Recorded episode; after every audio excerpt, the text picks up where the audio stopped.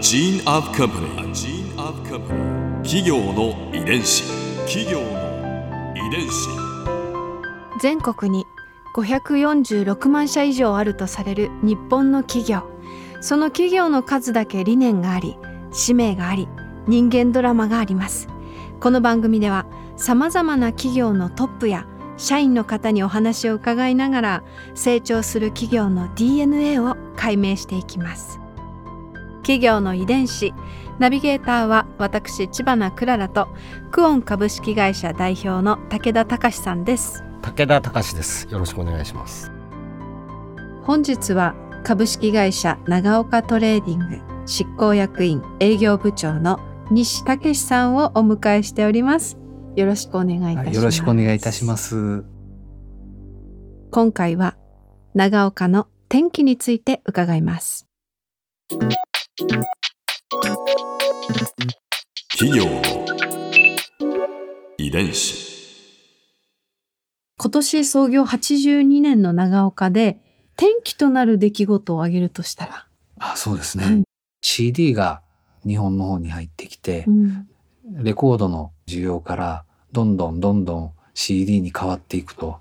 で、やっぱり世界の中でも日本が一番レコードから CD に変わるスピードが一番速かったみたいなんですね。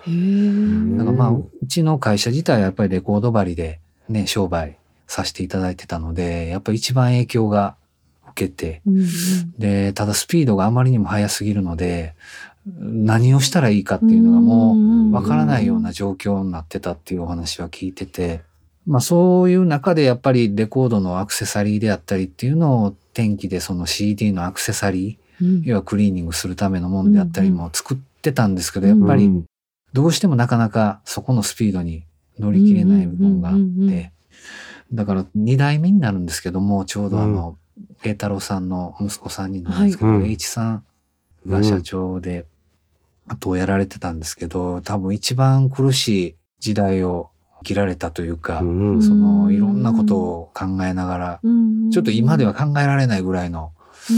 やっぱり会社がね、多い時で1200、300人か1500人ぐらい従業員がいるので、その、いくら時代の流れといっても、もう世の中待ってくれないので、う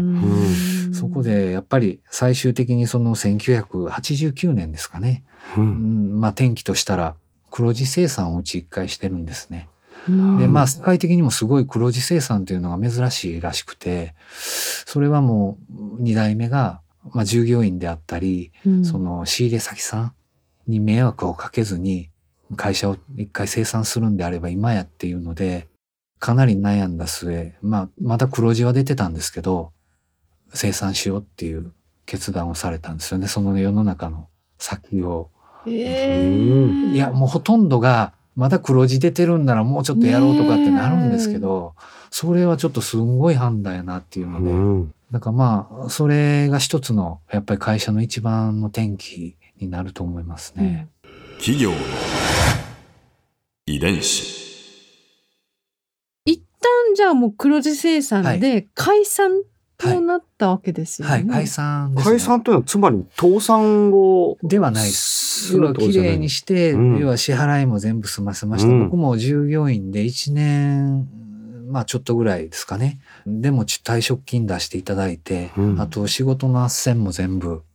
会社でうん。していただいて、うん。まあ結局はあの先輩が行かれた会社に僕は行ったんですけあど、じゃあ一度、うん。まあ、つまり中岡はい。退社されて、そうですね。うん。もう会社自体が一回生産されてるので、はい。で、違う会社に、まあ1年ぐらいお世話になって、うん。で、まあずっとあの、生産業務があるので、まあ大阪支店長がずっとその大阪地区の残務処理ですよね。いろんな伝票の整理であったり、を一段落して、改めてじゃあやろうって言った時にこう声掛けいただいて、うん。もう一回ちょっと手伝ってくれへんかっていうので、ナガオカトレーディングっていう会社。もともとは株式会社ナガオカなんですけども、一つやったのを3社分離したんですね。うんまあグループ会社として、うんナガオカ精密っていうあの、大月、うん山梨県の大月に工場がうん1個あって、うんで、山形に工場があり、で、ナガオカトレーディングっていうそのナガオカ製品を販売しますよ、うん営業部隊ですよね。うん。の会社の3グループにうん。分けた形にしてスタートさせてたので、うん。私は一応1年後にお声掛けいただいたそのナガオカトレーディングにうんにお世話になったような感じです。じゃあ、社員の方や、い銀行や、はい。その取引先はいには一度全部清算をして、はい。まっさらになったところかからら、リスタートして、スタートをする予定はあんまりなかったんですよね、最初多分。そのままもう閉じる予定だったんだ、清算して、残務整理をしてうん。閉じると。ただ、あの、海外にもやっぱり輸出をかなり部品としてもしてたりしてたので、うんその山形の工場自体を残してたんですね。う。うんんだからそれで多分その海外とのやり取りは進めていこうかなっていうのはあったのかもしれないですけど、うん国内に関してはもう生産してちょっと綺麗にしようっていう流れがあったみたいですね。ただやっぱりレコード針がなくなると今まで買ったレコードであったり家にあるのにどうすんのっていう人もすっごいものすごい数いらっしゃるので、うん。もう今まで日常であったものなので、それが突然入らなくなるっていうとえらいことになるので、まあすごい、あの、段ボールでな何箱です？かなり毎日のように、そのハガキが、もう作ってくれ、作ってくれの、ものすごい来たらしくて、それを全部ね、その2代目の H 社長なんかは全部目を通して、まあ言ってみれば自分が生産したっていう責任も多分ね、考えられてたとは思いますし、いろいろ考えてその3代目がまだ学生さんの頃ですかね。でも自分は継ぐつもりやったっていうのは3代目の方はね、言われてたんですけど、まあそのね、3代目によく、本当にレコードってなくなるんかっていう質問をね、よくされてたみたいで、まあ今までね、レコード針に世話になったんやから、もう作り続けようやっていうのが最初の始まりで、それでまあずっと赤字の部門やったんですけど、アナログ部っていうのが。でもまあ周りのその違うものを作ってる部分の黒字でこうつなぎながら細々とずっと赤字やったんですけど、それを続けて作っていこうやっていうので、まあレコードがね、世にある限りは作ろうっていうので、すごい。まあそれがね、二代目の一番のね、うんあすごかったなっていう。なんか愛を感じますね。いや、もう本当ね。愛しかない、ね。いや、本当もうね、まあ二代目は僕お世話になって一緒にお仕事もさせてもらって、うんなんと。うん。まあすごい人徳のある方でしたね。ここで Clara's Viewpoint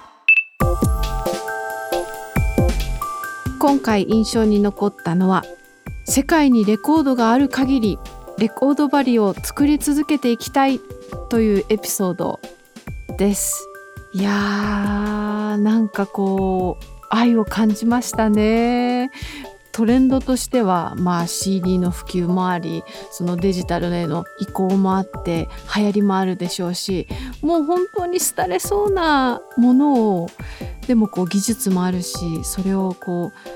うしっかり残していきたい。この世界にレコードレコードプレーヤーそれを愛用している人たちがいる限り自分たちは作っていくんだっていうその決意英断がなんかもう愛そのものでしかないなという。なんかもちろんその事業だしビジネスなんだけれど音楽国も言葉も超える音楽に対する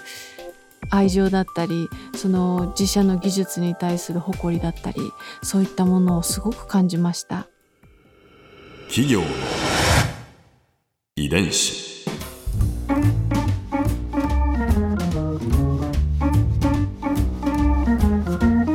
この番組はポッドキャストのほかスマートフォンタブレット向けアプリオーディでも聞くことができます